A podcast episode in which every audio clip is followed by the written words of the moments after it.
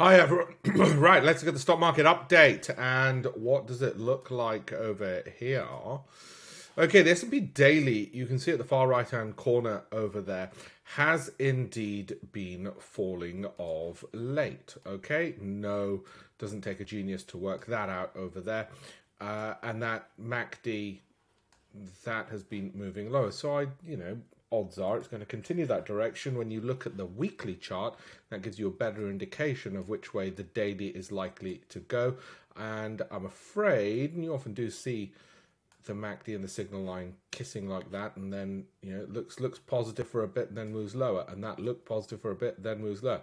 Now I'm not saying we're going to go as low as we were uh, this year. I don't think we're going to go lower. I can't say at the moment whether we're going to go make a new low for this year, basically. Okay, Nasdaq very similar story. Uh, and therefore, looking at the Nasdaq weekly, I suspect it will follow a similar story. The FTSE will tend to be probably a bit more different. Now, that could equally, instead of going lower, could well come off that. Now, to determine that, I'd look at the weekly. And the weekly doesn't really give us much of a clue either. It's sort of going this way.